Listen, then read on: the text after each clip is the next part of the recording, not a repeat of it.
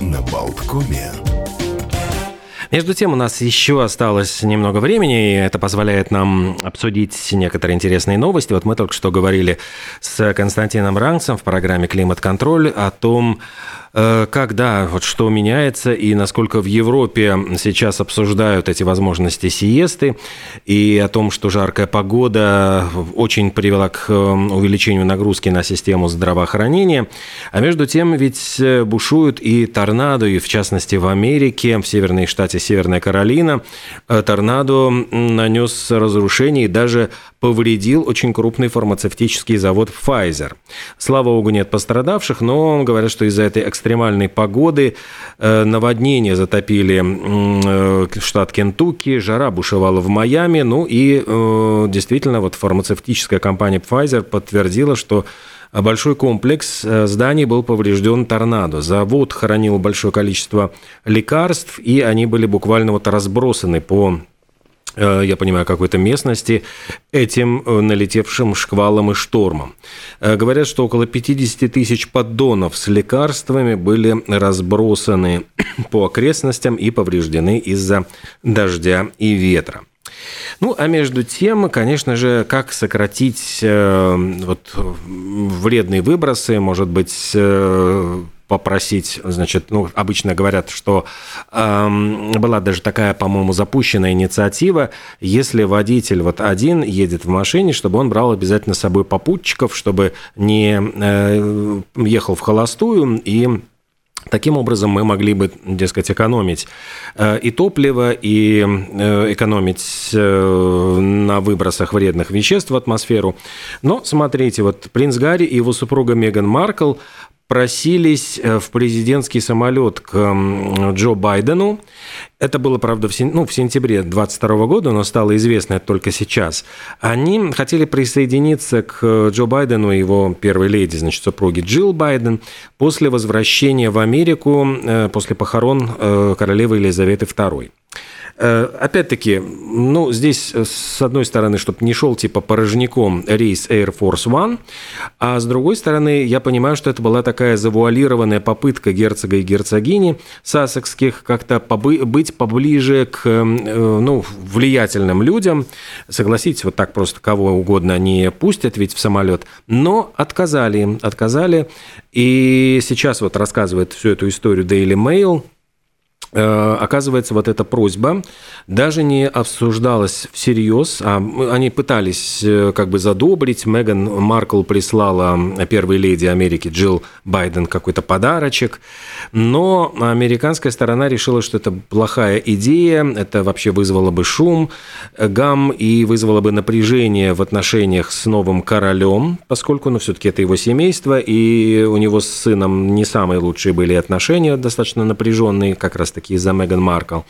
И поэтому Байдены решили, в общем, как-то отказаться от этой идеи. Но есть еще деликатный момент, на который вот обращают внимание пресса. Дело в том, что вопрос, кто будет платить за вот эту роскошь передвижения в, самолё... в президентском самолете. Поскольку ни Гарри, ни Меган не являются американскими чиновниками, они не имеют на это просто права. И даже, говорят, когда пассажирами борта номер один, вот Air Force One, становятся или дети президента, или внуки президента, президент оплачивает их, ну вот, можно сказать, билет или там пролет из своего собственного кармана. И даже если самолет используется для каких-то событий демократической партии, то есть президент посещает мероприятия, связанные именно не с национальными интересами, а с интересами только демокра... ну, партии. Вот есть именно такой, ну вот, мне кажется, очень справедливый момент, когда презид... оплачивает это тогда не сам президент, но партия. И согласитесь, в этом есть какая-то сермяжная правда, потому что сколько у нас, даже в нашей стране сейчас возникает периодически, ну, вопросов и каких-то очень претензий к должностным лицам, которые используют свое служебное положение и таким образом оформляют в командировку своих близких, знакомых, детей, и там сами оформляют себе какую-то, ну, командировочку, которая, может быть, не такая нужна для города или для государства, но в то же время вот оплачивается из кармана налогоплательщиков. То есть у нас как бы, как считается, как бы абсолютно нормальным, а вот видите, американский президент должен вести себя подобающим образом и платить за все, если вдруг придется самому. Между тем сообщают о том, что, ну вот мы говорили в программе «Синема» о том, что началась забастовка уже даже и киноактеров в Голливуде, которые очень озабочены тем, что э, их образы могут использоваться, что используется, значит, сейчас, ну вот стриминговые платформы э, крутят, продают фильмы, ну и они ничего не получают после того, как э, этот фильм продолжает еще зарабатывать для кинокомпании, вот они ничего не получают. И сейчас против искусственного интеллекта восстали не только сценаристы с, с киноактерами, но и также писатели и вообще авторы, авторы книг. Более восемь тысяч писателей и авторов, вот, ныне живущих, обратились к разработчикам искусственного интеллекта с требованием не использовать их книги, их работы для обучения нейросетей без разрешения, ну и, понятное дело, без компенсации. Речь идет о том, что для чат-ботов, вот чат джи пи ти и Bing, им скармливали огромное количество различных художественных текстов для того, чтобы этот искусственный интеллект знал, понимал, мог конструировать фразы, понимал контекст употребления слов и т.д. и т.п. Но в то же время вот эти авторы, они были очень раздосадованы, очень обижены. Отправили, кстати, письмо не только в чат джи пи ти, но и в Meta, ай би эм, Microsoft, ну и, конечно, вот в OpenAI. Они говорят, что, дескать, боты обучаются на основе произведений, а авторы за это ничего не получают. Ну и вот как передает «Голос Америки», будет справедливо, если авторы получат компенсацию за то, что их тексты обучали искусственный интеллект и способствовали его эволюции. Это я цитирую главу писательской гильдии Май Мленк.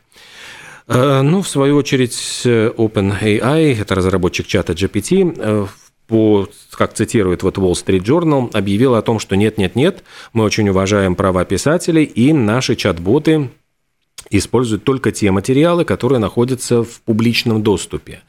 И такого вот, чтобы мы использовали какие-то э, э, ныне живущих авторов произведения, такого не может быть.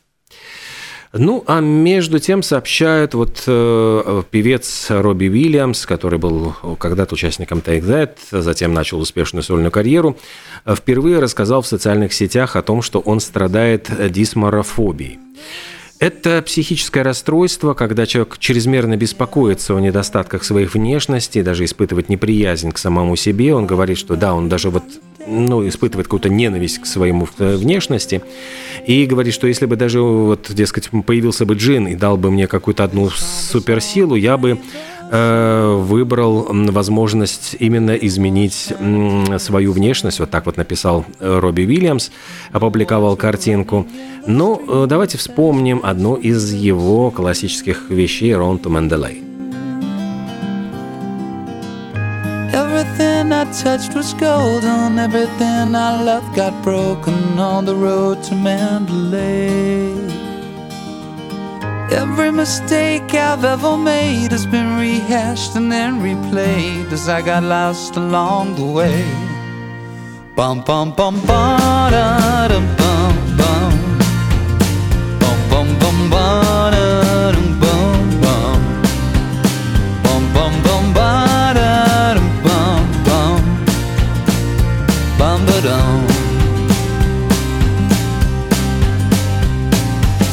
There's nothing left for you to give.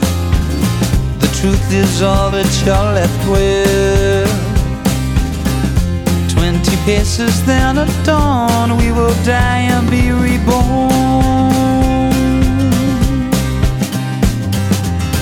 I like to sleep beneath the tree.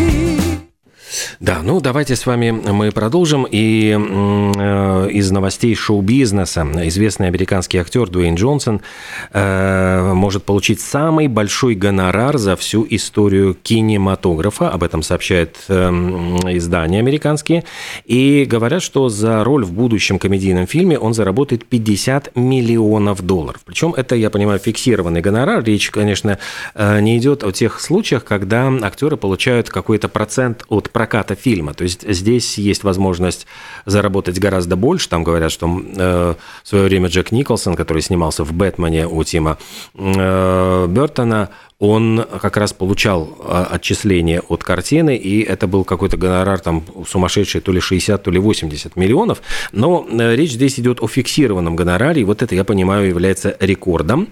Это превзойдет сорок миллионов, которые получил Роберт Дауни-младший за первого «Мстителя», и Уилла Смита за ленту «Король Ричард». Вот бывший рестлер появится в какой-то ком- комедии, она называется Red One, для стримингового сервиса Amazon Prime Видео, и вместе с Дуэйном «Скалой» Джонсоном снимались в этой картине Крис... Ну, сни, снимутся, я понимаю, или уже идут съемки Крис Эванс, Люси Лью и ряд других актеров. Пока вот неизвестно, там нету синопсиса, о чем э, будет картина, но известно, что Дуэйн «Скала» Джонсон сыграет короля, э, роль командира Колома Дрифта, а режиссером картины будет некий Джейк Каздан.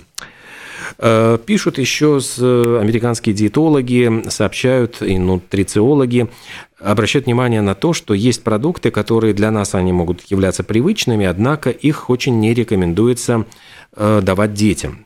И вот на эту проблему обращают внимание нутрициологи. В частности, говорят о том, что в детском возрасте это может навредить вот именно детскому организму и привести к проблемам с лишним весом. И вот эксперты называют около десяти запрещенных продуктов, которые лучше не давать детям. И, как ни странно, туда входят, значит, сладкие молочные напитки, такие как йогурты с наполнителями, лимонады в бутылках, потому что в них очень много сахара, много красителей с ароматизаторами и консервантами. Не рекомендуется давать колбаски, сосиски, поскольку в них много соли и жира. Печенье и пончики, поскольку там сахар при, в общем-то, отсутствии питательной ценности. Как ни странно, в этом списке оказались хлопья на завтрак, потому что в них очень много сахара и красителей. Хот-доги, бургеры, в общем, то, что обычно в ресторанах быстрого питания продается, я думаю, что это не является тоже секретом. Конечно, здесь много соли, жира и консервантов. Полуфабрикаты и фастфуд – это субпродукты, используются с жирами. Мясные и рыбные консервы, опять-таки, из-за соли и жира. Картофельные или даже фруктовые чипсы, у них, в общем-то, высокая энергетическая плотность, и копченые полуфабрикаты, поскольку они тоже могут привести к возникновению ожирения. Во всяком случае, как вот приучить детей к есть полезные продукты, тоже нутрициологи советуют: начните с себя. Здоровое питание начинается с положительного, позитивного примера, и если, конечно, родители едят чипсы, будет очень сложно ребенку объяснить, почему это нельзя делать ему, а его вот папа с мамой это могут делать без ущерба для своего здоровья. Поэтому, э, ну... советуют нутрициологи стараться больше разнообразить питание ребенка и предлагать ему большее количество продуктов. Между тем, вот из Китая сообщают палеонтологи, что им удалось найти ископаемого динозавра возрастом сто двадцать шесть миллионов лет. Причем интересно, что этого динозавра обнаружили вместе с неким млекопитающим. И можно ли было бы, может быть, ну, решить, что как раз динозавр поедает вот это существо, ну, размером с домашнюю кошку. Однако нет, вот как раз это млекопитающее напало на динозаврика и охотилось на него, и получается, что не только динозавры, вот, которые мы так привыкли видеть в фильмах Стивена Спилберга, «Парк юрского периода» и так далее, вот являются хищниками, но и сами они тоже становятся жертвами, причем не только других динозавров, но и млекопитающих, которые вот могли так вот потеснить и покушать этих самых рептилий.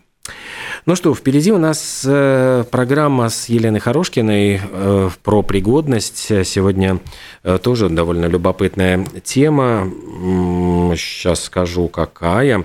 Э, мы поговорим о ситуации вообще в Латвии с образованием. Так что э, сразу после актуальных новостей перейдем вот к этой теме и э, в программе про пригодность говорим о проблемах образования в Латвии.